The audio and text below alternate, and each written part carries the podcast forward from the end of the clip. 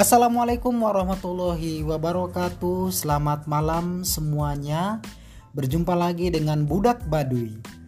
Pada kesempatan kali ini kita akan berbincang dengan seseorang yang menurut sebagian teman-temannya mempunyai prestasi yang cukup gemilang di dunia bisnis kuliner.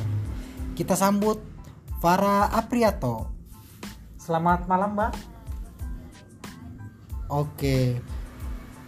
Bagaimana kabarnya hari ini? waras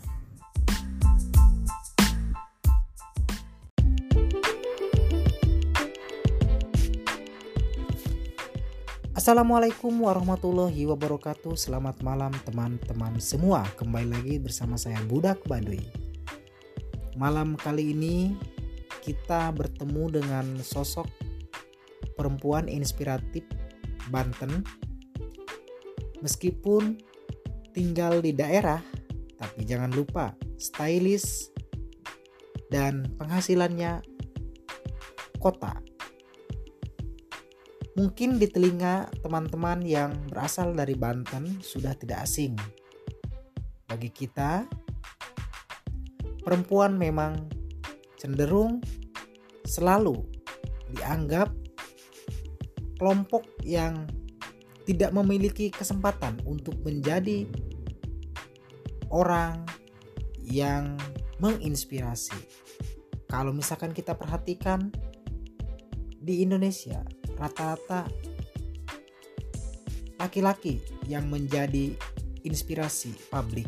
Padahal perempuan juga banyak yang bisa kita telusuri.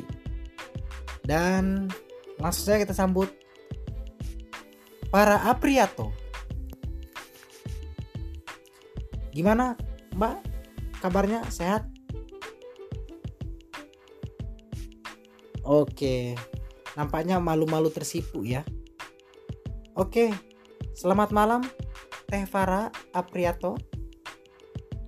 malam Gimana kabar hari ini? Alhamdulillah Oke, lagi sibuk apa nih Teh Farah?